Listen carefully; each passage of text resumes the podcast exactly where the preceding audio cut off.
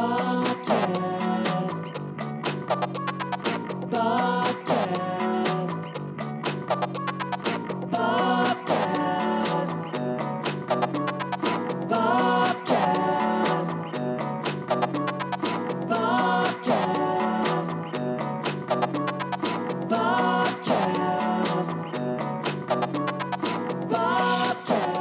Good evening, ladies and gentlemen. Welcome to another episode of Bobcast. With you, as always, is Bob, live in the lounge, staring at the Ouija board.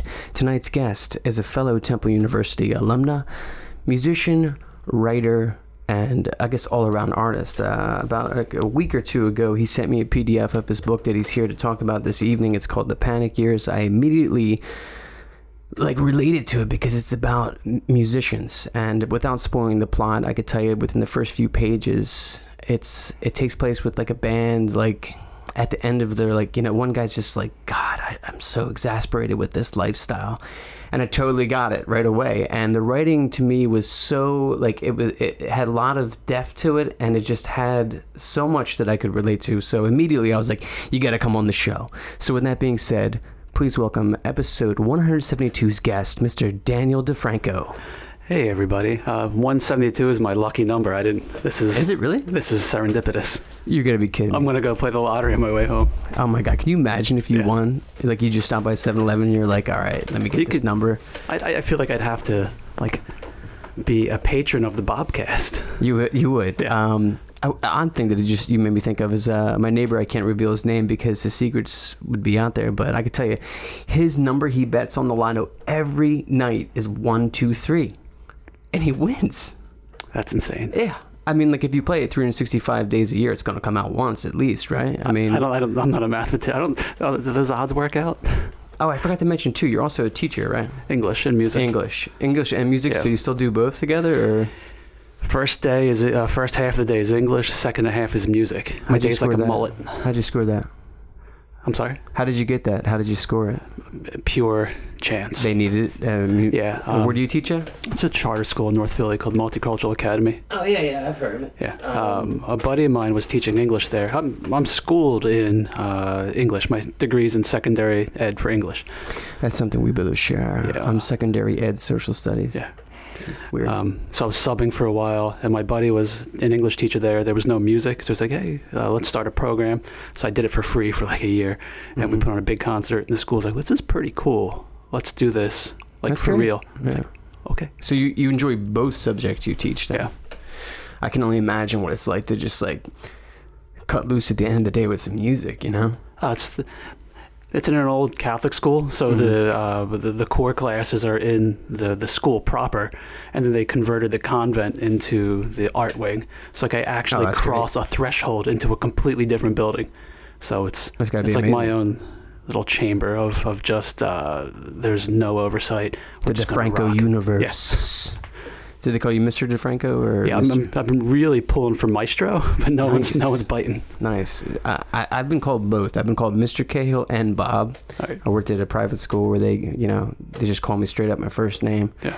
Uh, at first, it was really odd too, because like I was like, "What?" But then I got used to it. They also didn't ask to use the bathroom, or excuse me, use the hall pass. You know, They I just mean? go. Just go. And for coming from a public school setting, I was just like, "Yo, where's the lav pass? Where's the lavatory pass?" You know. What high school did you go to?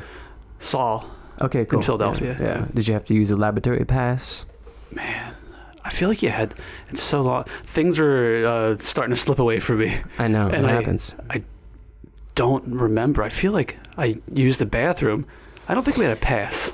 I remember distinctly our hall pass. It was red and had like it like held this like blue like card in it, and like everybody would write their name on it, and then like the teacher wouldn't check it, and then like you know you'd like scroll down the column, and all of a sudden it would say like you know eat a dick or something like that. You know what I mean? Like the, the early forms of uh, vandalism and graffiti.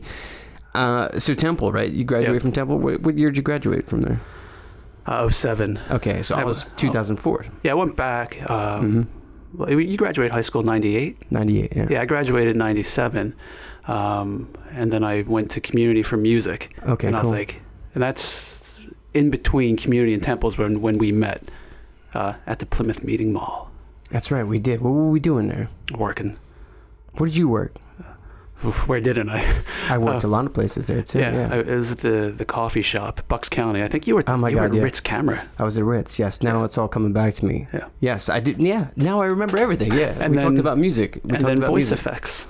What's that? Voice effects. Voice effects. Yes, I've never spoken about voice effects with anybody else in this world until now. That job uh, was such an odd thing. Uh, how do you describe? So basically, we, we would listen to people uh, spell out their last names for credit cards.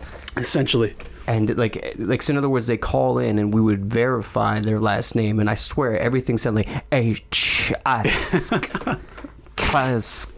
cheaters and i'd be like what and then the worst part about it i remember too is i remember we had two bosses i can't recall their names one was definitely Bob or Yeah, Rob. Rob. And the Rob. other guy the looked like a short mole. dude. I can draw him. I, Yeah. I could draw him. Pop like, his head up. Yeah, pop his head up like this.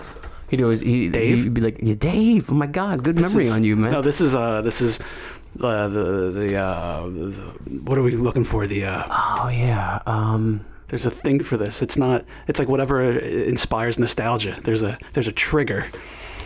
Man, I haven't thought about that. I remember I worked there. uh, So I worked at Voice Effects Monday, Wednesday, and Friday, and I worked Starbucks Tuesdays and Thursdays. Voice effects, you would uh, you would be judged on how well you could hear the people's last names. There would be like a little sheet on the Mm-hmm. on the wall, like you know, ninety percent you still got a job. Below sixty percent, they would You're- cut you. I got cut. I got cut. Ooh. I couldn't. I couldn't make out the etch. It, you never know, or you, you never thought about how similar F's and S's sounded like until Yeah. your job depends on it. Do, d- actually, I do recall. that- Do you remember going to the Christmas party? It was at um. Oh, what's the name of that place up in uh, King of Prussia? It's like an Italian joint. Do you did you go? No, to I the didn't go. Ah, I- so I work with these women, right? Like uh, they were in my like cubicle, Mm-hmm. And I forget both their names, but I recall them very much. They got so drunk that evening. I got drunk that evening. And uh, occasionally, like, I'll pass her house here in Conshohocken if I'm cutting through, and I'm just like, man, I haven't seen you in probably 18, 17 years, but I wonder if she would remember me. You know, I- her, her husband didn't care for me much, but those were the good old days, man. I also job. really, I worked at Ritz too, so like, it was like, I think I worked at voice effects first, then I went to Ritz. I love Ritz camera though. Nah, you were Ritz. Was I? 'Cause That's I- all, that's all. It's all blur. It, it really is. I worked at Sam Goody too. Yeah. I only you did work at Sam Goody. Yeah, and Sam, Sam Goody now Fye tried to like rehire me the other day. Mm-hmm. Yeah, that's I was funny. talking to the employees, and they were like, uh, "So w- when you want to start?" I'm like, "I can't." They're like, well, "How old are you?" I'm like, "I'm 39," and they're like, "What? You are? You look young too, by the way." I, I Thank you. Yeah, um, Just turned 39 in December, and you just celebrated a birthday like last I week. celebrate. I, I'm rounding up. Next week I turn 39, but Okay. you know. Well, happy birthday. Um, thank you. Um, my By son's going to be uh, three, so like I, I kind of live through my son now. I don't really even think about uh, Mhm. aging really you know it's just a state of mind but ritz camera i was talking to uh, somebody the other day they asked me what my favorite job was and i was like "Ah, i love doing the photos man i was like instagram facebook twitter all wrapped into one man they they would never treat you with disrespect because you were in charge of their memories you know and uh, I, I missed that man You were in the satellite shop in I was, and I was like Yeah. solo, and I was out Yeah. there just doing my own thing, which was an amazing, you know. I was like a young kid, just like walking around the mall. They'd be paging me all the time. Bob, please report to the counter of Ritz camera. The And the crazy thing, Boscov's is still the same. And you know what's odd? Okay, so like where I, my little island was, uh, they have uh, um, what is it like uh, made for TV? You've Mm. seen this on TV. They have all the stuff like in my original spot.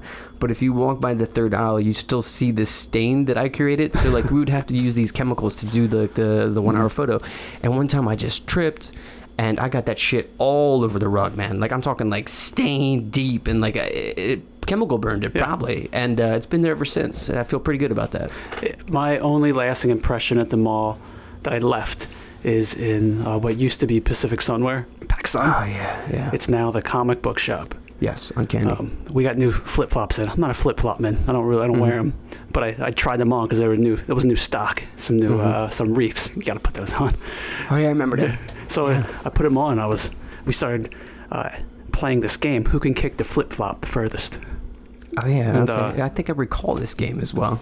I did not win. Mine went straight up, and it took off a giant chunk of the styrofoam, like fake uh, like like a beam. It's supposed to be you know like it's iron, like it's a bridge or Oh something. yeah, yeah. Yeah. So if you go into the comic book shop, up on the right side, there's Oh, a you still got your mark. Yeah, that's that's my acid stain. Man, I forgot about Pacific Sunwear. Are they still in or PacSun? Are they still in business? There's one in King of Prussia Mall, maybe right. It was like all the like the place to get the cool clothing, you Mhm. know. Like after, uh I guess like even before our era, there was like a stand in the '90s there in the Plymouth Meeting Mall where you would get like your concert T-shirts. It was like a Mhm. swirled world type thing. It's funny we were talking about this man because I was just, just mentioned this to a coworker. To, uh, I think just this morning like the 90s had some really weird shit for fashion. It had um, two shirts and this may sound strange to any millennials that are listening two shirts that would never fly today in uh, our politically correct atmosphere politically correct atmosphere uh, big johnson t-shirts and co-ed naked t-shirts. Now this is something i haven't thought about in maybe 25 years you know but a hell of a these shirts were everywhere Uh-huh. man. Everybody had one. I didn't have one because my parents were like no no no that's a mortal sin bob. You're wearing something about a dick on your shirt. You're going straight to hell. Um, but yeah like you know like we thought that we were like you know so bubbled but i mean like today you can't really say shit without getting in trouble but i mean like we had big johnson shirts like, Mhm. which is just insane Yeah, we sold quite a few shirts like that at uh, Pacific Sunwear.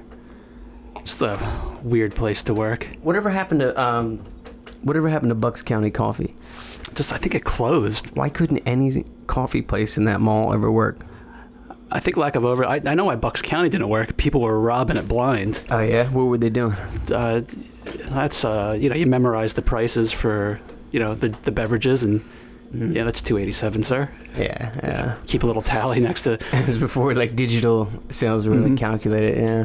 But I mean, like I remember like Bucks County Coffee, and then I remember Starbucks was there, and like how does Starbucks not work? McDonald's is gone too. I mean, McDonald's is gone. I What remember when they built that, and it was like, oh my god. The only thing that's still standing from our era is uh, Sarku, Japan. Subway is there too. Subway, yeah. I Yeah, just forgot about Subway. Those two made it. sandwiches and Sarku. What else in that mall? Let me it. think. I mean, the fact that Strawbridge and Clothier, then Macy's is gone, and now it's becoming some sort of like entertainment complex. Mhm. It's just strange, but there's a lot of my life that's definitely like uh, resides in that that mall. You know, It's it's another life ago, Mhm. man. It's uh, I, I look back at that time of my life. Yeah, we were young men. I had Mhm. these great dreams ahead of me, like what I wanted to be in life, and um, I think it was all fodder for for writing Panic Years as well. Like it's Mhm. somehow these dreams that you had for yourself that just. Are you gonna be the thing that you promised yourself as a kid you were gonna be? I know, and like And it's kind of the mall. difficult. So we both share. I mean, we haven't seen each other in a long time, but um, we both were musicians and we were both Mhm. in bands. I could tell immediately from reading like the first chapter or two that you know as much as I know about the you know behind the scenes of. Mhm. Uh, being a musician, like you know, it's all great for the people who see you on stage for 45 minutes, but there's so much shit that comes along with it that it's such a, you know, it, it can be like very conflicting. At least it was for me. I'd like to know what your experience was. In being in bands, Mm-hmm. Yeah, uh, the good times are are are great, uh, and I think the longer you're in a band, those good times are only exist on the stage. Um, and you're you're dancing and you're smiling, you're just jamming with your buddies up there, and then next practice you're at each other's throats. Yeah, You know, um, they're relationships and they're tough, very especially when like they're not working tough. hmm you know you put everything into a, uh, a creative project with this goal of whatever your goal is as a band Mhm. and uh, when it doesn't happen you start lashing out at each other because surely the blame can't be your own it's got to be one of the other four people in your band hmm or five or How many were? How many did you have? um uh, which band How many bands you been in? I've been in quite a few notable uh, early 20s band that was there were four of us this was when we were gigging together we Mm. had that Yeah. gig at um, What was it in pontiac grill Pontiac, yeah. Yeah. Um, it's probably might have been the way one of the last times I saw you. It's funny. Before it was before MySpace. Yeah. Fuck. Um, uh, and then those people was my last like real. It was almost an accident. I was like 30, 31. I was like, oh, I started band. I miss it. So I got some buddies together, and uh, it just kind of snowballed into a thing. Like, oh, what was the name of that group though? The one that we played. At the, I forget the name. the one that Yeah, in the early 20s. Oh, Mhm. gee, uh, we were called Synthesia. yeah. I remember that. Yeah. Yeah, I had some fucking sweet licks. I, I I have like a visual memory, so I remember seeing that on a flyer and thinking like, wow, that's a brilliant word. It's not a real word. You fooled me. Yeah. You know. It's a misspelling, I think, for one of our first But I know gigs. I know what you're talking about though, like that urge to create. And also, like you know, coming from uh, like I write too as well. I, I do screenplays, not novels. So like I understand the creative process, and uh, it's an ongoing theme here on the Bobcast about how it's such a torture to be an artist. You know, like if you're not creating something, you feel like you're, you know, it's like you're gaining like a, you're gaining like a personality weight on you. You like you, you could feel like your your body craving that creativity, and if you don't get it, then you just feel like a sloth or something like that. And I, yeah, I can say with writing, it's this thing that I'd always wanted to do. Uh, even when, like writing and music came to me around, around the same time. I was like six years old, and they just both were uh, just a thing that I was like, I need to do both Mhm. of those. But as a young man, being a rock star was way more attractive. So that that, that got like the first. Yeah, The first act. first up there, right? Yeah. Um, so I did the next best thing is I can't be. Yeah, I'm not gonna be a rock star, but I, I can at least write about it. So that, that's sort of my homage to to to that life. Mm, Yeah, I, and you also became a teacher like me too, which is Mhm. insane because it's like that's almost like being a rock star in a way. You know what I You're mean? more like, to an kids. actor every day. You really are an Yeah. actor, and uh, I talk to people all, all the time about that. Like, uh, I'd, I'd work with teachers who just had no personality. Mhm. You know, like they were just a blank stare up there in front of the class. And being a musician and, and a teacher hand in hand, it's like you know you're performing in a way. But I totally get the acting thing. And then as you start to like you know, I mean, the music industry. I mean, Jesus, I, I I can tell just from like the tone of Panic Years. Like you probably have the same feelings that I do about when you were a kid and you like listened or watched MTV or you went to the store and bought a CD. Like the dream that you thought would happen to you didn't happen because of the course of the way technology went and you know current events like in our you know uh, uh, 99 Napster I guess right like everything changed you know Yeah, and I don't think in my own story I can underestimate the power of writing really bad songs. yeah You know, that's I, I got to take some ownership and hmm And and then also the failure to realize that just because you want something like so much, Mm. like that's not enough to make it happen. You actually there's there's steps that you have to take. And, without doubt and frankly, I didn't know what those steps were. I just thought, well, you just have to practice a lot and want it enough, and then somebody uh, will be at your gig and be like, "Hey, you guys, you boys want a record Yeah. deal?" Just Mhm. you know, like what we saw like in movies. like movies I mean Airheads like really affected me as a kid yeah, uh, I, I thought, okay, if uh, we don't make it, we're gonna, you know, go hold the, the radio station hostage, and then, uh, you know, somebody's gonna show up from a record company. there the, there is wisdom in that movie. Not maybe their tactics, but uh, Brendan Fraser's character, he says, um, paraphrasing, uh, you know, I'm average enough that I think I can write a song for for the ages, you know, for, the ages people. that'll last. Yeah, Yeah, the And- Lone Rangers. Yeah, It's great. It's great. Um, everything about that movie. I saw that uh, in uh, the Andorra Shopping Center. I had a movie theater. Mhm. I never forget that night. I was like, I cannot wait till that comes out on tape.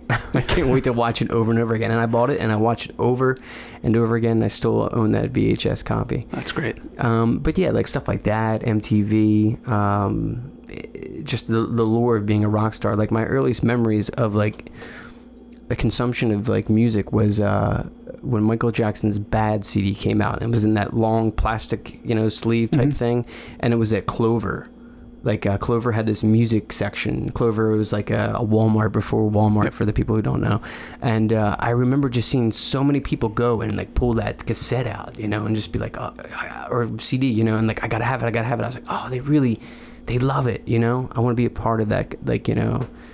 Uh, and the music industry was not that for me. At least my perspective was, uh, I mean, we had peaked around 2006 or seven, and then it just nobody nobody cared. You know what I mean? Like the fans did, but uh, like record companies were just like, well, how many people do you have at your shows? It's like, well, what? Like, do you think we're talented? It doesn't matter if you Mhm. have talent. How many people follow you? How many how many followers do you have? I was in another band called Panic Years, Um, Yes. Then I, I ripped the title off from them. They, they were cool with it. It was, Mhm. it was too good of a name, and I was in that band, so I do remember that band. Yeah. Actually, yeah. um, they were good. Mhm. And uh, I was fortunate enough to join them actually as a bass player. Mhm.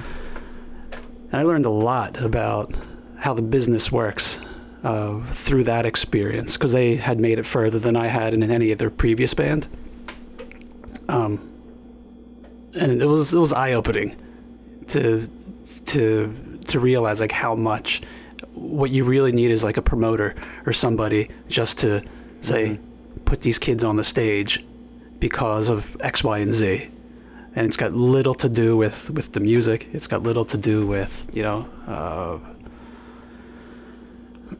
I'm not to counter what you said. It could have little to do with how many people are coming to the shows. Mhm. You know, if the, uh, somebody needs to see a sparkle, and whatever that is, then they you're the next thing, and then people follow that. And it doesn't matter if your songs are good, if you're um, tons of bands get a big draw, and they're not getting they're not getting label attraction. Oh yeah.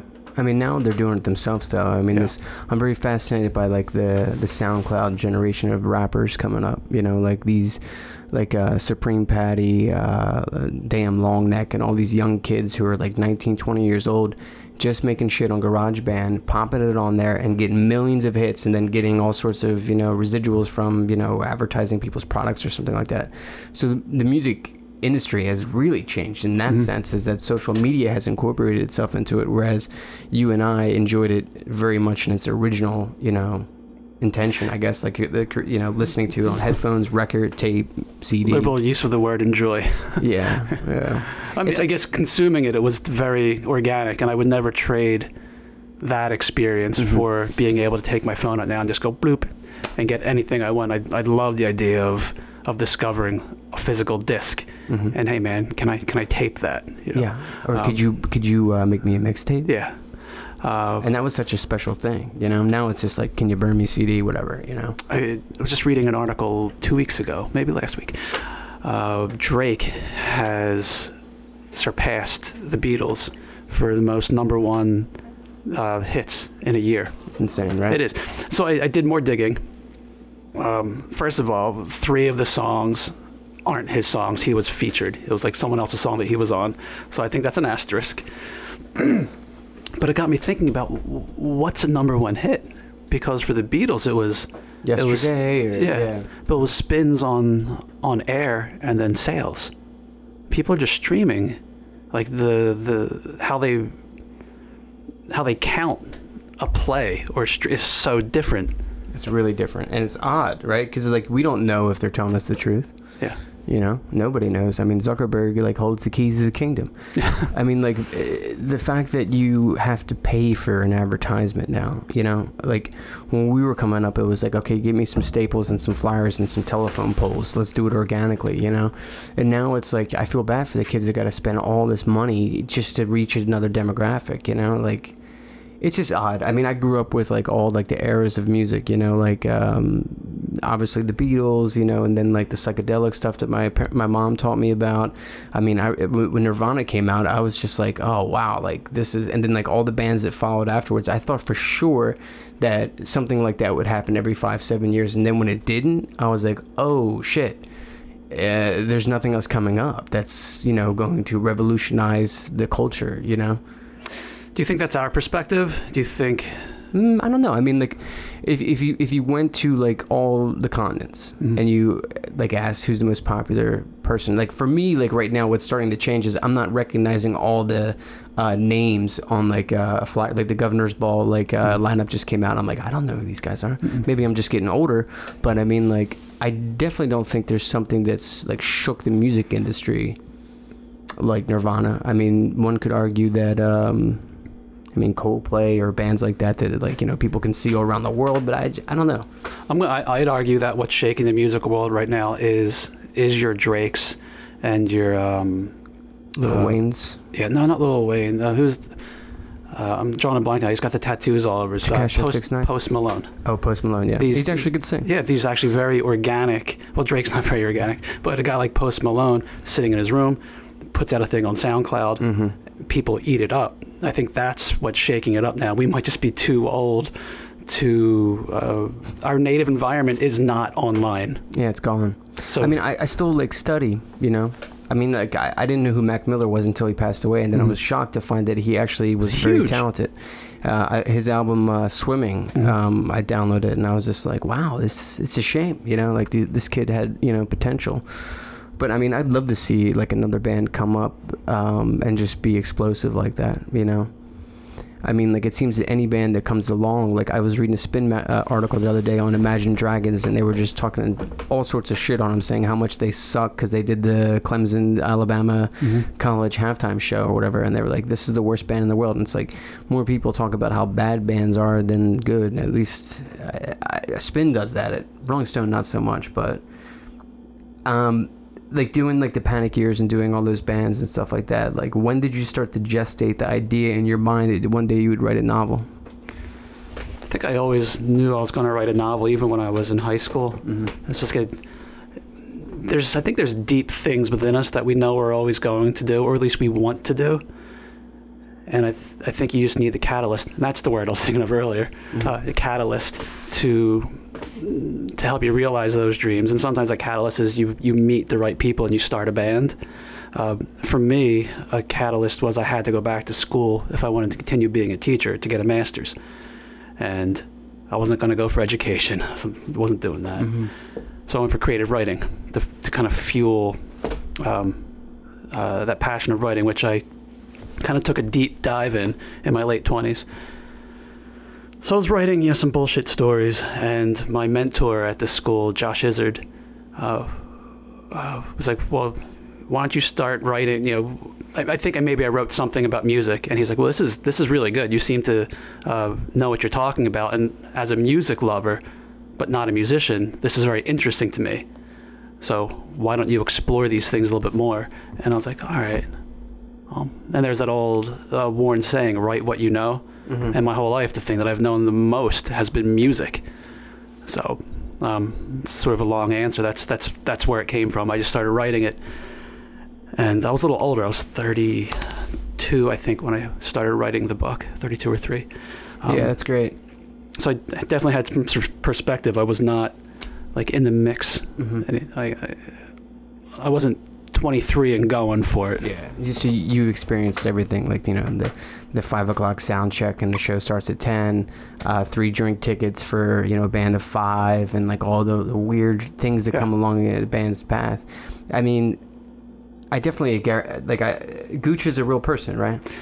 Well, yeah, the the person of Jason Gooch is a real. He is a real person. He's a real but person, As he exists yeah. in the book is is uh, fictional. I love the fictional uh, character. That's the one that I identify with. I, I think that everybody should. We'll put a link here where they could uh, purchase the book. I don't want to spoil the plot, but I mean, like in a nutshell, I mean, like I think that the dialogue was really. It's written really well for somebody who is a musician or, or a fan of music to see just what goes into this struggle. You know, it's it's a lot more than just practice. You know, like Playing your instrument and writing songs is Easy. is is what it's easy as compared to like the rest Yeah. of the stuff. It's not me. the hard. It's not the hard part of being in a band. Yeah. Yeah. What would you say the hardest part of being in a band is? Other people. Yeah. Finding the right chemistry, right? Yeah. It's Whether it's like- Yeah, getting along, or they bring out the best in you as a musician. yeah. Um, and for a lot of bands, they that never happens. Mm-hmm. Um, It really does come down to like I always think that like the band really has to gel as a unit. It can't be like one guy's in the corner, like you know, it, like they, they all have to have a mutual respect for each other. I only had one band like that where I felt that, that there was like potential, and I know exactly how sad it is when it doesn't come true to Mhm. fruition and stuff. The feeling doesn't go away, you know. And like I mentioned to you like uh, recently that um, yeah, I think I want to like you know retire from it. You know, I'm getting older. You know, I got a kid and I got a job, and just like I mean, like even last the last podcast I did, I think last Thursday I was talking about it. You know, like I haven't picked up the bass in a while, and I think it just took me saying that to go pick up the bass. I just listened to that. I was going to ask you about that. I, I, don't know what it did. I was just like, oh, I gotta, I gotta go pick it up. Do I still have it? You know, because it's been like it, it was probably like three, four months maybe that I, I just didn't touch it. I was playing drums, but I, I didn't touch the bass. I picked it up and it was like muscle memory. This shit don't go away. You know what I mean? Like, If, if I wasn't a music teacher hmm and I uh, I probably would not be playing electric guitar, Mhm. like really at all. And even the electric guitar I do play at school is is like a a bastardized version of it's almost an insult to yeah. to all the hours I spent on the edge of my bed, like honing my craft. Mm-hmm. Um, It really does come down. I mean, like practice is like, I mean, it's an important thing. Like band practice is great, but if you don't keep up with your chops, you Mhm. know, practicing maybe even just five, ten minutes a day to become reacquainted with it. I mean, you lo- you can lose it. You know, you could definitely lose time and you know practice, but I don't know. Music, it's just such a weird thing for me because it's just like it's the source of a lot of positivity in my life, but it's also the source of a lot of negativity in my life. And the negative stuff I think stems from all the bullshit that happened before you take the stage or you know after you take Mhm. the stage and you know not all of it was bad but i mean like a lot of it was just like it's odd how like you would go to a venue and like you'd be met with such disrespect you know like uh I was uh, ejected from Bam Margera's club, The Note in Westchester once. mhm. Granted, I was drunk, but they were total dicks to us, and they locked us out the back door in the pouring rain, and all our gear was getting wet. You know, but like little shit like that just doesn't go away. And this is like ten years ago, and I still think about it like those sons of bitches. You know? Why are you know you yeah, you look at the club, but why are you why do you have musicians here then? Why do you Yeah. if this is how you're going to Mhm. treat the people that you, your establishment is inviting in? Pay to play, Yeah. like what? What the fuck? Oh my god, pay to play uh, is just the worst because it's just It's alive and well, I'll tell you that. Uh, the other thing too is like as I got older too, I just stopped wanting to invite my friends. I didn't want my friends to come because they felt like you know uh, it's my duty to make sure that Bob has an audience, or I'm, j- I'm just going to support my friend. Mhm. Like I just wanted people to enjoy the music, you know, and I didn't want them to be my friends really, you know. Like I, I, I would talk to anybody gladly who enjoyed the music, but there's nothing worse than being like, I need to sell 15, 20 tickets to play this place. Like what? We stopped doing that. Um, so the, the in those people was the band I was in last, and we, we made a pretty good run of it, like almost by accident. Uh, we got to the point where we were not we weren't playing games with any clubs, um, and it was really refreshing to kind of put that stuff aside. It's like if you want us to play, here's here's our terms, or we'll we'll find another venue. Um, and we and we played decent venues, so there are places out there that Mhm. do respect the band. There definitely is, yeah. I mean, just the bad ones stick out, but I mean, there's a lot that was really respectful towards us. Yeah. Chris Lowe, Iron Door Saloon, thank you. they're they're easy to get into. You know, or they, they come after you and you think you're a hot shot because like, ooh, the Trocadero wants us to play. Oh God, you know, you just took the words right out. Yeah. Praying Mantis Entertainment. This Yeah. guy's still going around. I can't even Yeah. remember his name, but he he books the Trocadero, and Mhm. if you're a young band and you want to play the Trocadero at great, 3 p.m. on a Sunday, Sell 50 tickets. sell sell 50 tickets. We're gonna give you uh, a hundred bucks if you know if you're lucky, and he collects all that money. And for what? And the other thing too is like with the music industry. Or the music scene in general too. There's lots of people who you know. There, there's a handful of people who want to do right by you and represent you and stuff like that. But I found that certain like promoters, bookers, or uh, producers, even like people who couldn't figure out like three bar chords, become these people because they Mhm. really love the music scene. But what happens is, is they're um, there's a word for it too. I can't remember. It's like when you suck somebody's energy right out because you want a piece of what they got. But I, I used to feel that all the time. But like this guy, what is he trying? What, what's his end goal here? What's he trying to do? Collect money from us, or expose us, or uh, associate himself with us, or They like to conflate themselves. yeah.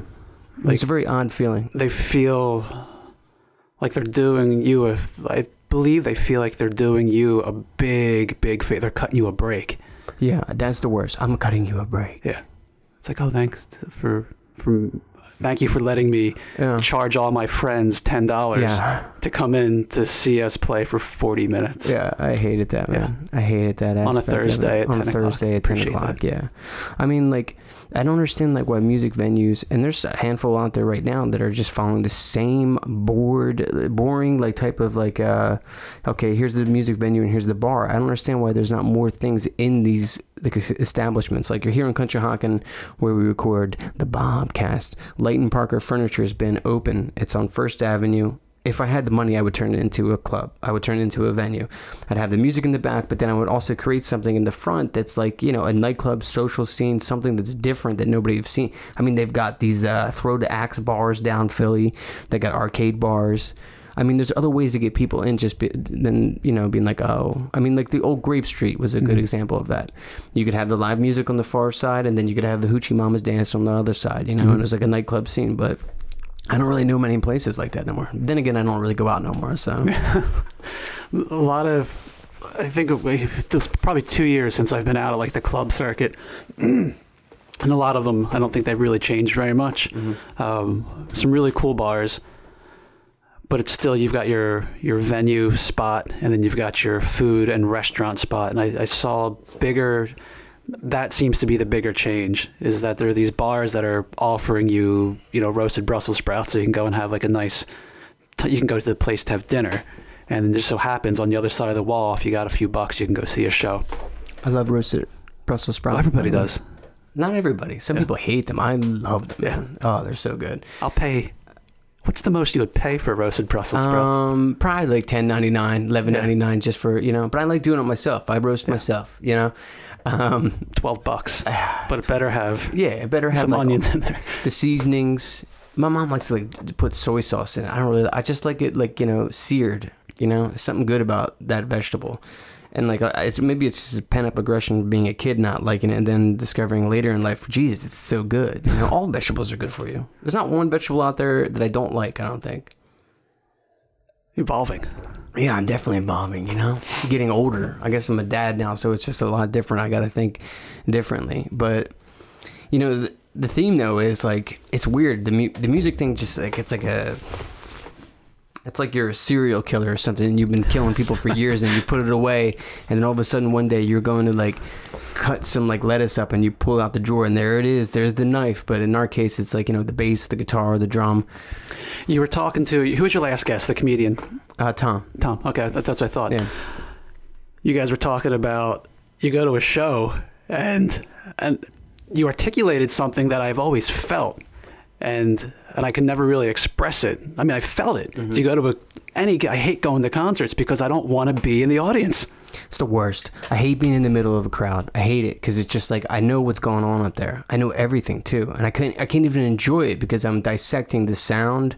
I'm dissecting uh, the guitar player that like you know Beck hired on tour. Like, yeah, yo, slow your roll here, okay, buddy. Beck's the star. What are you doing over there with all that distortion grind? You know, like, uh, it's hard. It's hard to see that. You know. And I, I had always felt that way. Even remember, I was like 15 years old. I saw Weezer at the uh, Electric Factory, uh, and I did not enjoy it. I went back to the payphone. I called my friend Kate. I told her I'd call her so she can hear. I Weezer. remember that payphone, by the way. Yeah.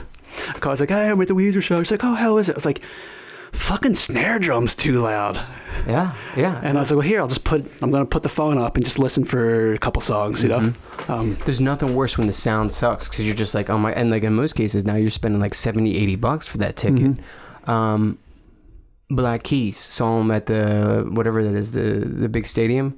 They sucked. Yeah. They were so. Were they bad. bad or was the sound just bad? It was this. They just shouldn't have been there. You know, Mhm. like the, that. The band wasn't big enough. The duo. It was the. It was the drums really for me. It, it was so like it sounded like his entire kit was palm muted. You know what I mean? Mhm. Like it was just not there. And I I love that album. It was the Brothers tour All right. and I was like, "Oh, this gotta be so good." Um, a occasionally, there's a concert that blows me away. You know who blew me away? Because it, it was like you know I'd always go and see the, like similar to you like bands like on stage and that's it. Uh, Lady Gaga. When I saw Lady Gaga, I was like, "Holy shit!" Okay, What was it about it? Was it, her the fact, her the fact that she sings and she dances and she performs and there's like dramatics like there's the skits like you know but like her voice was really good live and i seen her twice uh, at the boardwalk hall in atlantic city and the first time i saw it i was like she had like this like you know old fashioned like you know i guess what the 80s were like when they had like you know the castle on stage and like the, just the production was great and the sound that was just so crisp you know she always struck me as someone that that really knew what the fuck they were doing. She's talented. And then Yeah. the second time I saw her, um, she took it a little further. It was for that art pop album, with the one now where she's pulling the song from R. Kelly. You know, Mhm. where she she was pushing the envelope, and there was like just flying dildos everywhere. Yeah. And it was fun because with my dad. My dad was like, "Wow, what the fuck is this?" I'm like, "I love it. It's Lady Gaga. Let's get these." um, yeah, that was that was like a exciting thing. I'm about to go see Queen uh, featuring Adam Lambert this summer. I'm a big Queen fan. I, God, I hope it's good. You know, I hope that they sound good. I hope the sound's right there. But If, if I kind of know that you know I'll be disappointed because it's, it's not Freddie. But I mean, I'd be going for Brian May, I want to hear those sweet uh, guitar yeah. licks. Brian May live is what. And plus, I'm a big fan of Roger. I love Mm. Roger. Um, Roger without Roger's voice, Queen wouldn't be. I don't think would it. You know, the calm and responsive under pressure. You know, he's got this one song called "Fun It." If you love Queen, check Mhm. it out. It's awesome. It's a great, great riff. But yeah, it's so hard as a musician to sit there and watch these things. Like I got to go see. Uh, I just said I got to go see. I'm going to see Muse uh, in a couple months, I think, and I, I really want to go because they also have something like that, like the light show type thing. But it's just hard. I'd rather watch it on TV. instead of going the whole I think part of it is is being a musician and knowing every all of that and then also wanting the spotlight. Mhm. Um, so I don't need to be a star, but I, I feel way more comfortable up on stage Oh, yeah. It's probably why maybe we were drawn to being teachers as well. I'd Um, rather be at the front than the back. Yeah. hmm Um, but also just getting older, it's like ah, I gotta you park. You gotta wait in line. Yeah. yeah. I saw Radiohead last summer, and the only way I got a couple of my friends to go, and like Radiohead's their favorite band, Mhm. like they're nutso about them.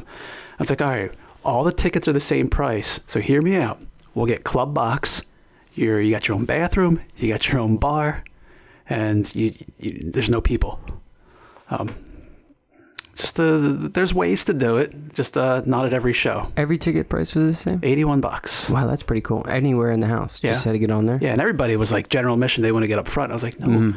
I want I want the club box. That's, the that's where price. it was for Black Keys. Yeah. For the exact same reasons. I said my wife, I was like, they got a bathroom, they got a bar. We don't have to be around all these people. Yep. Um, I got a seat that's got my number on it. I know. And it's so hard because I really love music, but I just can't.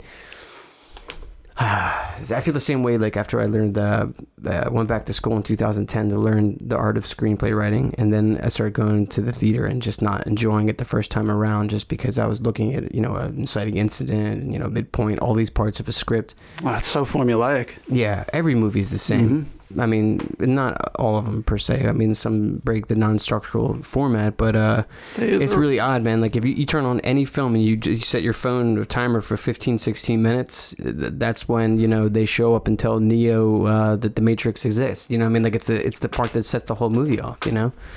yeah. We um in my I teach a creative writing course, Mm-hmm. and we spend uh, we actually spend a great deal of time on.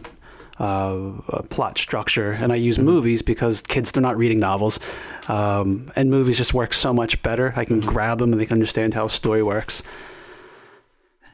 And it's a small joy when I, it doesn't happen every year, but sometimes kids are they come and like, man, you ruin movies for me. I know, right? I It's like- great when you ruin it for somebody. Yeah. Like, yeah, It's like I've opened your is how it eyes. you should have taken the blue pill. This is when uh, you know, like I guess John McClane tries to get in touch with his wife, and then the terrorists show up at 15 minutes in. You know, but I think when I you wonder- when you're an artist, though, it's like part. It's part of your. I mean, if you're truly studying any craft, I think it's your duty and your responsibility to to study. You know, I mean, music obviously, but like being a writer, you know, I mean, you got to read books. You know, like. Uh, the last episode, I think I was talking about David Foster Wallace. Have you have you read Infinite Jest? No, I don't think I ever will. Yeah, don't. His his fans ruined it for me. every person who who has read David Foster Wallace, whose writing I've read. I Yeah. can tell that they've read David Foster Wallace without me ever having read David Foster that, Wallace. that's the thing that I would say. Um, like when I read uh, Panic Years, like your writing's very. It's I could follow it right off the bat. I was like, oh, this is this is going to be a joy. I can't wait to read it. And thank you Thank also you. too by bringing me a hard copy Yeah. tonight because uh, I'm still old fashioned like that. I still go to like the paperback trader and stuff like that. Uh, I also still go to the comic book store uh, in Plymouth Meeting Mall. So I'm looking Mhm. forward to seeing your uh, your history heirloom there up on the right. up on the right. Um, but uh, I really liked the documentary, or excuse me, the film about it. And then I was like, I gotta get the book. I gotta get it. I, I, am still reading it. And then after I did last week's podcast, I went back last weekend and it was like, all right, let me just get a couple of chapters down. Yeah. And I'm just like, Jesus, how does somebody talk that much in depth about a tennis racket? David, which which book? Infinite, Jest. yeah. Okay, yeah. yeah. And I'm just like, Jesus, dude. I'm sure he was really, really good at it, uh, and he Mhm. broke the mold. The problem is it's the imitators, and there's I think that happens in a lot of art forms where the original gets imitated so much that people stop dislike. Uh, people start disliking the original. Um, it's happened with, uh, you know, say like the Matrix, right? The, they broke the mold with that camera, with the camera trick, the 360, Uh, the bullet, yeah. Yeah. Um, mhm. And then everybody used it. and now it's corny. hmm It's corny. And but the first time you saw it, you're Yeah. like, holy shit. It's funny you say that. Uh, I saw it at 309 Cinema, and I remember thinking, this shit's too loud. It's too. I kept like looking back at the projector, like, please turn this shit down. It's at like 24 dBs. I am ready to lose it. Is this you know? when you're like 19? Yeah, yeah. Even then, I was just like, "That this is, I'm not enjoying this right now. Somebody help me, please." But yeah, it's on how things. Uh, I think for me, like uh, with writing, um, I guess when I was in school in Plymouth White, Marsh High School, writing was introduced to me in a way, or reading, excuse me, in a threatening way. Like you got to read this, and you got to make sure you put the book report in. So I didn't really read much until I got out of school. Then I started reading, and the first thing that got me was uh, Kurt Vonnegut, because it was so easy. I was just like, oh, I. Sounds like a guy. It's it sounds Just- like somebody I yeah, know and I mhm. could relate to it. And I must have read Slaughterhouse Five uh, several times. I, I can't even count. And then after that, I was like, oh, writing's it's something fun to do. It's Mhm. something that I can dig my feet in the sand on the beach and like tune out. You know? It's often used as a punishment Yeah. when kids are yeah. young, and it's it's unfortunate. Well, it shouldn't changed be. though. I mean, what changed for for for kids though, and you can t- attest to this too. I guess it was like 2002 or excuse me, three when Harry Potter books came out, and Mhm. I remember thinking like, what the what's Harry Potter? You know, like, and I, I the remember first one was 97. Okay, so it was 97. Yeah. So so for me teaching wise though, like being in like I was at graduate in 98 and then I started being in front of a class I guess 2002, 2003 and I remember the books were still coming out. I can't remember which one came out then. But uh, I remember like kids were all about it. You know, I was just like, oh, this is exciting. You know, like s- it's something's been tapped into here. And then uh, years later, the Twilight series came out. Mhm. I, I worked at a middle school then, and I remember that. You know, everybody wanted to be a vampire for Yeah. like a whole year. And then uh, I guess Diary of a Wimpy Kid, you know, and, and like I don't remember. Um, I remember growing up and like having The Great Gatsby or uh, Lord of the Flies in front of me, but I don't recall anything in the late '80s, early '90s that was directed towards young kids at that time. I, I mean, I, maybe I was just oblivious to it because I was playing Atari 2600 or something like that.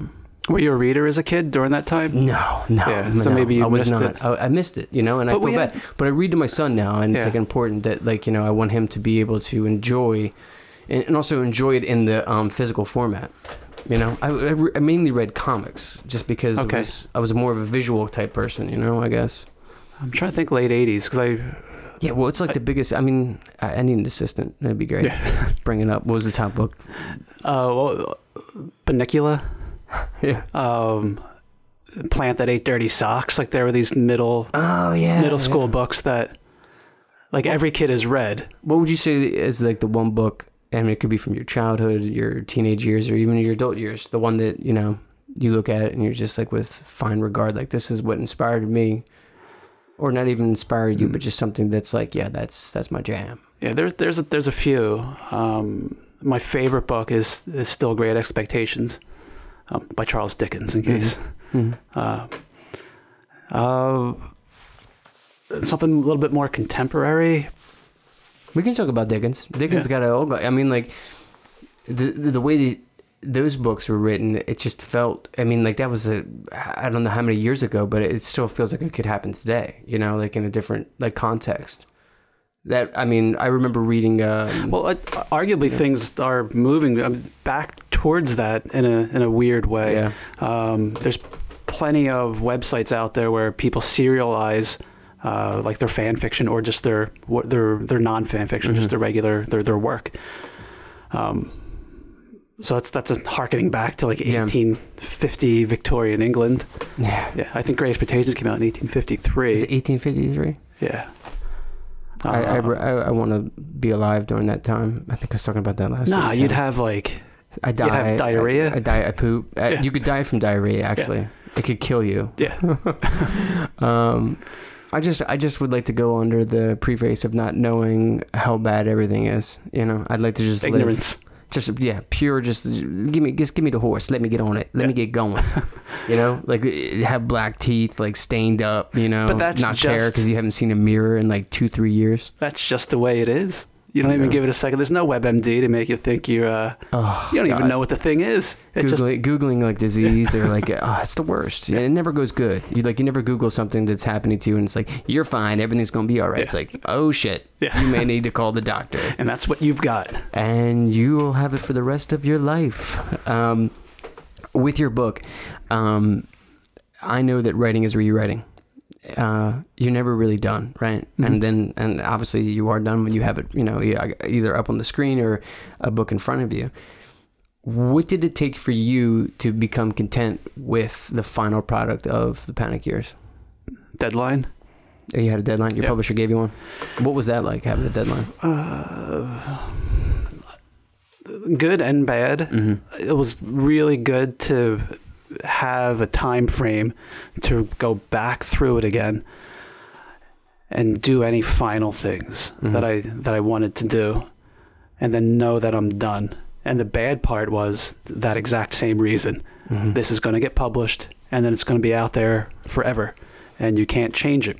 Um, arguably another press could pick this up or an agent could read this and, and pitch it to like a you know a big 5 Mhm. one of the houses and they're going to want to do their own edits so um, it could see a second life in that regard um, most likely won't so like what you're getting is is the best I could have done Mm-hmm. at that point in my life Yeah, it, I, I feel as if the older I got, the more easier it was to accept that. When I was younger, I, I had OCD when it came to certain, like I can't, I can't finish this. I, I don't want it to be final. well the more experience you get your Mhm. your your your first drafts your bad stuff yeah. it gets incrementally better or exponentially better I should say hmm So you're you're happier with uh, I don't want to call them like your your small efforts because you've got a wealth of experience and knowledge behind uh, be, behind those efforts. That's true. So It's an odd thing being a writer because it's like you're you're you're seeing the world and then you're sharing it with other people and you're hoping that they relate to it. You know, and uh, if you're doing I- your job right, if you're doing your job right. Yeah. I, I mean, as an artist, I feel like that duty like constantly in a way. It's like, how do I share this with other people? You know, what I, what I'm feeling right now, I want people to also feel, and I think that's some of the best writing. And with your book, I felt that without a doubt because it was just like, oh yeah, I totally get this. You know what I mean? Like being a band and like the struggle. You know, um, I won't spoil the last line of the book, but I did read the last line of the book, and I totally related towards that because it's it's a well, I shouldn't. I don't want to spoil it, but I could just say I de- definitely dug that. I was like, okay, now I'm just like a total fan. Are you working on anything else right now? Yeah. Did you finish the whole book? or You just read the last line. Well, I wanted to like I, I got about um, I think I got about like 64 in the PDF. But I was watching like at my job, I got 2 Mhm. computers, so I had it on the left and I was doing my editing on the right. And then today, I mean, I read uh, all about you on the internet, and then I was like, oh, I got to see what's going on here on the last page. Does this end optimistically? And without spoiling anything, I could just tell you it's a great read, and you got to pick it up. We'll have the link here at the bottom. And you know, anytime that we can bring credence to local artists here on the Bobcast, it's always a good thing. You know, I mean, I, I'm happy to be in the company of anybody that considers themselves an artist, musician, or creator. You know, and to actually write something and to publish it, it's a special thing, man. My friend uh, Steve Brandstorfer was the first person that ever handed me a book that he wrote. And I remember just looking at him and being like, dude, you got to sign the book for me. You got to sign the book for me before we go, too. Because that's a, it's an important thing, you know, like you're leaving your mark. You know, Mhm. there's a piece of you out there that'll, you know, exist long, long after you leave this, this planet. And I think that's Yeah. the coolest thing about, you know, writing or art in general. I feel almost more proud about the book than I do anything music. Uh, and that could be a whole nother conversation Mhm. about how your friends or just the general public re- regard our music that you spent uh, arguably more time uh, crafting and making sure it's right, but it's it's dismissed. Your friends, they'll, they'll, they're never like streaming your stuff in their car, but like my book, people, I get texts still like, I'm still thinking about your book. It's so good. It was the best one I read last year. Like you know, from people that I know, um, they could just be being nice, but I don't remember having any anything like that, like that. with Mhm. music. It's interesting. It is interesting to think Um, the written word is more powerful than music. I would I would argue, yeah, in a way. I mean, books are more. I guess pop culture music hasn't been around long enough. I mean, you can't compare Dickens to Michael Jackson. I, Poor choice of choice of words there. Apparently, uh, HBO's got a new documentary coming out called uh, "Leaving Neverland," uh, and um, the Michael Jackson estate today just shot back. Shame on you, HBO! Don't you remember all the specials that Michael did for you, and now you're going to paint him as this pedophile? Because that's what's in is. You know, uh, telling everybody what they know already, like with the R. Kelly thing. I Mhm. still can't get over that shit. Like Yeah. we've known for years Yeah. he's been like this, and now all of a sudden a TV show comes out, and then you want to go get him. Go get everyone that's been that way, man, not just one. You know, I hate that about America. man. America's like, ah, well, I'm not really gonna believe it until I see it in the entertainment form. Like, there's facts. You know, it's, like, I it's a sad f- uh, byproduct of, of an overcorrection. yeah, Um, I'm not saying that R. Kelly being called out is an overcorrection by any means, but uh, oh, he's guilty without a doubt. Oh, yeah, yeah, he's yeah. guilty. um, but it needs to be sensational. Yeah, what's up with that? Just why can't you just say the guy's fucked? Yeah, we process everything in the sensational like aspect now. It's like, Yeah. oh, it, it's got to be over the top, and, and that's why Trump is perfect for this Mhm. this time and age, is because he fits the mold from what everybody really wants. Everybody wants the president to be serving fast food in the White House and to talk shit on it or to give you know like I, it's just such a confusing time. I don't know who's going to step up to the plate to go against him. People are all pissed off on the internet, and I'm like, look, he ain't out yet. He is probably going to win again because he's got all the power. You know what I mean? Like he's got the government shut down for Christ's sake, which is insane. It's People aren't getting paid. yeah. Somebody's, I think a Snoop said it was like, well, fuck you motherfuckers if you think that, you know, you're gonna vote for uh, Trump again when you ain't getting a paycheck next Friday. It's like, what? Dude? Like, ah, it just And- doesn't make sense. He's making them go back to work. He's Ah, yeah. forcing people to go back to work. It's the whole idea about maddening. a wall, too, like the wall, Jesus Christ. I mean, like El Chapo dug a hole through his jail. You know, like he dug a tunnel, a tunnel. I mean, why can't Mexico build stairs on the other side? Just get stairs and then have a hang glider. Boom, you're over. You know, like and forget all the the data saying that most drugs are not coming over Yeah. the border. yeah, it, it, it's insane. I mean, I think it's just rapists that come over the border. Yeah, Let's just clear that up. I mean, uh, when I was younger, um, I worked several different jobs, some with uh, in the same proximity as you, and some not. But some of the, the nicest people I ever met were from Mexico. Mhm. You know, I think about this guy Florencio that I worked with when I was 25. He's got to be like at least in his 50s now.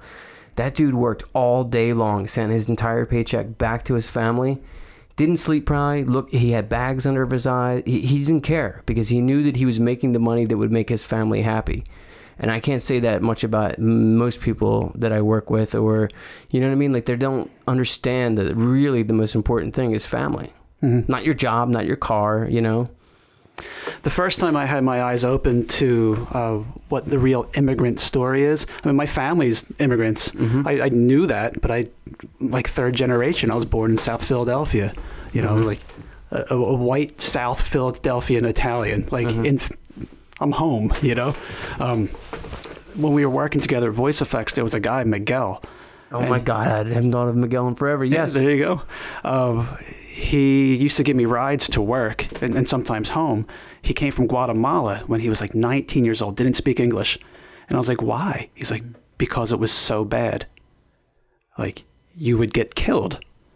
And he would tell me these stories just about his way of life and how he came to America to learn English. It's crazy. It- He spent years learning English and then he got the job and he was still in school, just working so hard. And I was like, wow, this there there is something special about about this country and uh, the people that actually want to come in to this country.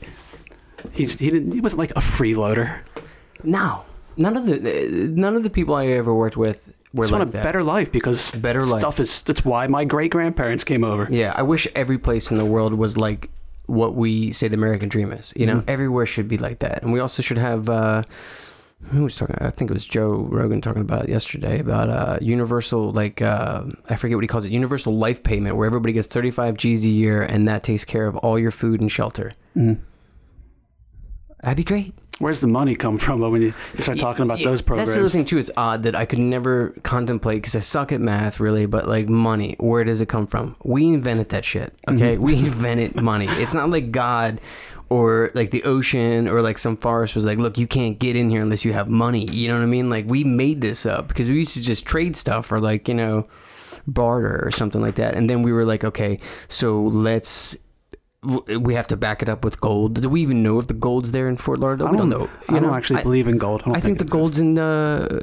it, it's gone from Die Hard three. You know what I mean? Like it's it's off the Federal Reserve and it's on the truck somewhere. Like I don't believe in any of that. You know, I don't believe that we need like yeah, I guess we do all this material stuff. You know what I mean? Like computers, TVs, and stuff like that. But it would be nice though if everybody had their their housing and their food taken care of. And nobody deserves to be homeless Mhm. nobody especially even like immigrants you know like if the, if there's an illegal immigrant here you know and i read this article about how illegal immigrants actually even pay their taxes too um Well, if they're getting paid, yeah yeah um it, it just sucks i mean we can't figure something out you know like come on all this I mean, I, as a musician, I, I traveled quite a bit, and I've Mm-hmm. seen the middle of the country. There ain't shit out there in the middle. There's so many things that we could build, Mm-hmm. do for these people, help them.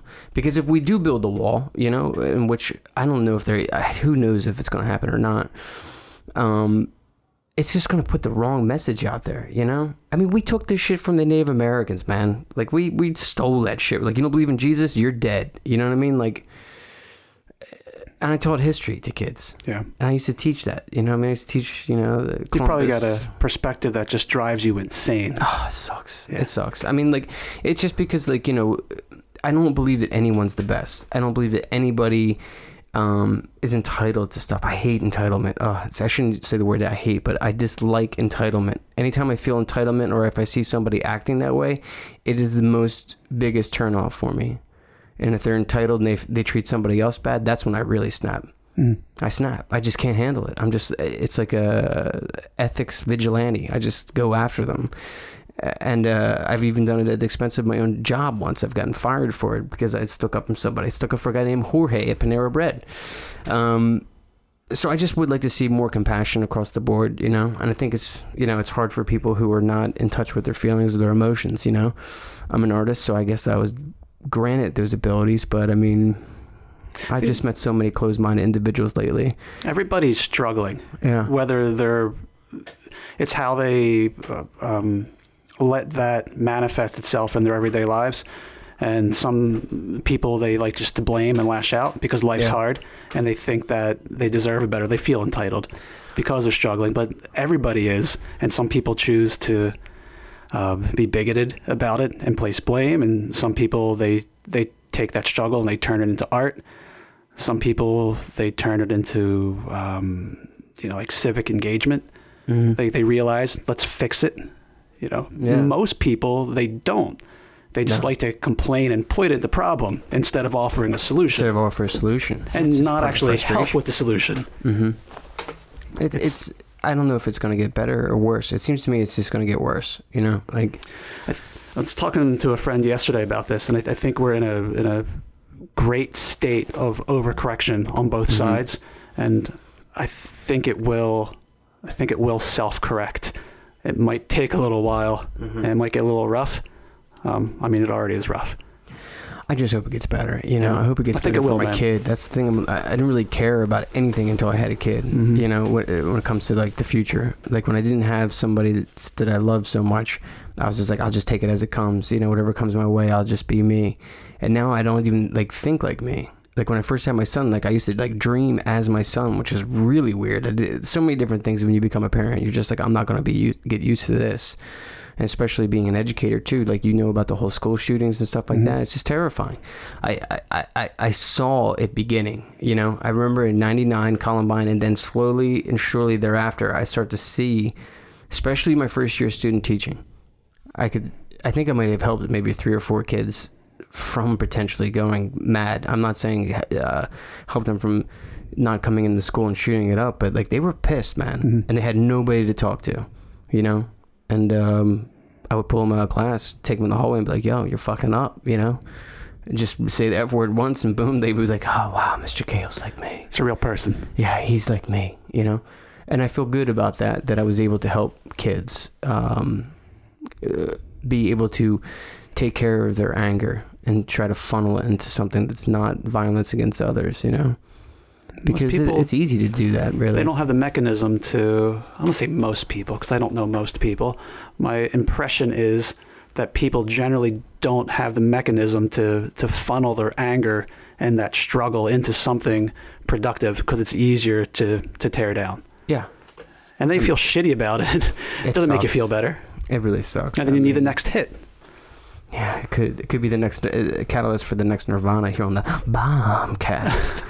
but uh, that uh, we're out of time for this evening. I want to thank you, uh, Dan, for coming. Um, you can check out his book, The Panic Years. The links down below. You can get yourself a digital copy. You can get a hard copy, like me. You could uh, relish in the fact that you could read a book in bed. You could read a book. At your desk at work, pretend that you're working. You could read a, a book quite about anywhere, um, especially something that um, I could relate to in music. So I really appreciate you coming on the show and uh, sharing the written word with us. Thanks for having me on. Of course, my name's Bob, and this has been another episode of Bobcast.